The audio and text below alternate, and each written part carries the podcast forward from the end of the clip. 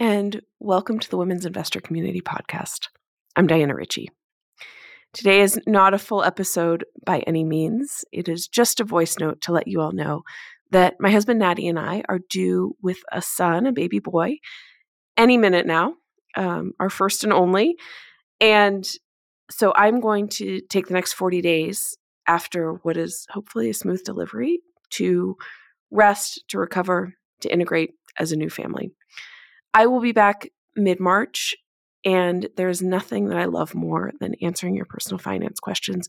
So please keep them coming. In the meantime, you can submit them on the homepage at dianarichey.com, as always. And I look forward to reconvening in March. Thanks so much. Take care.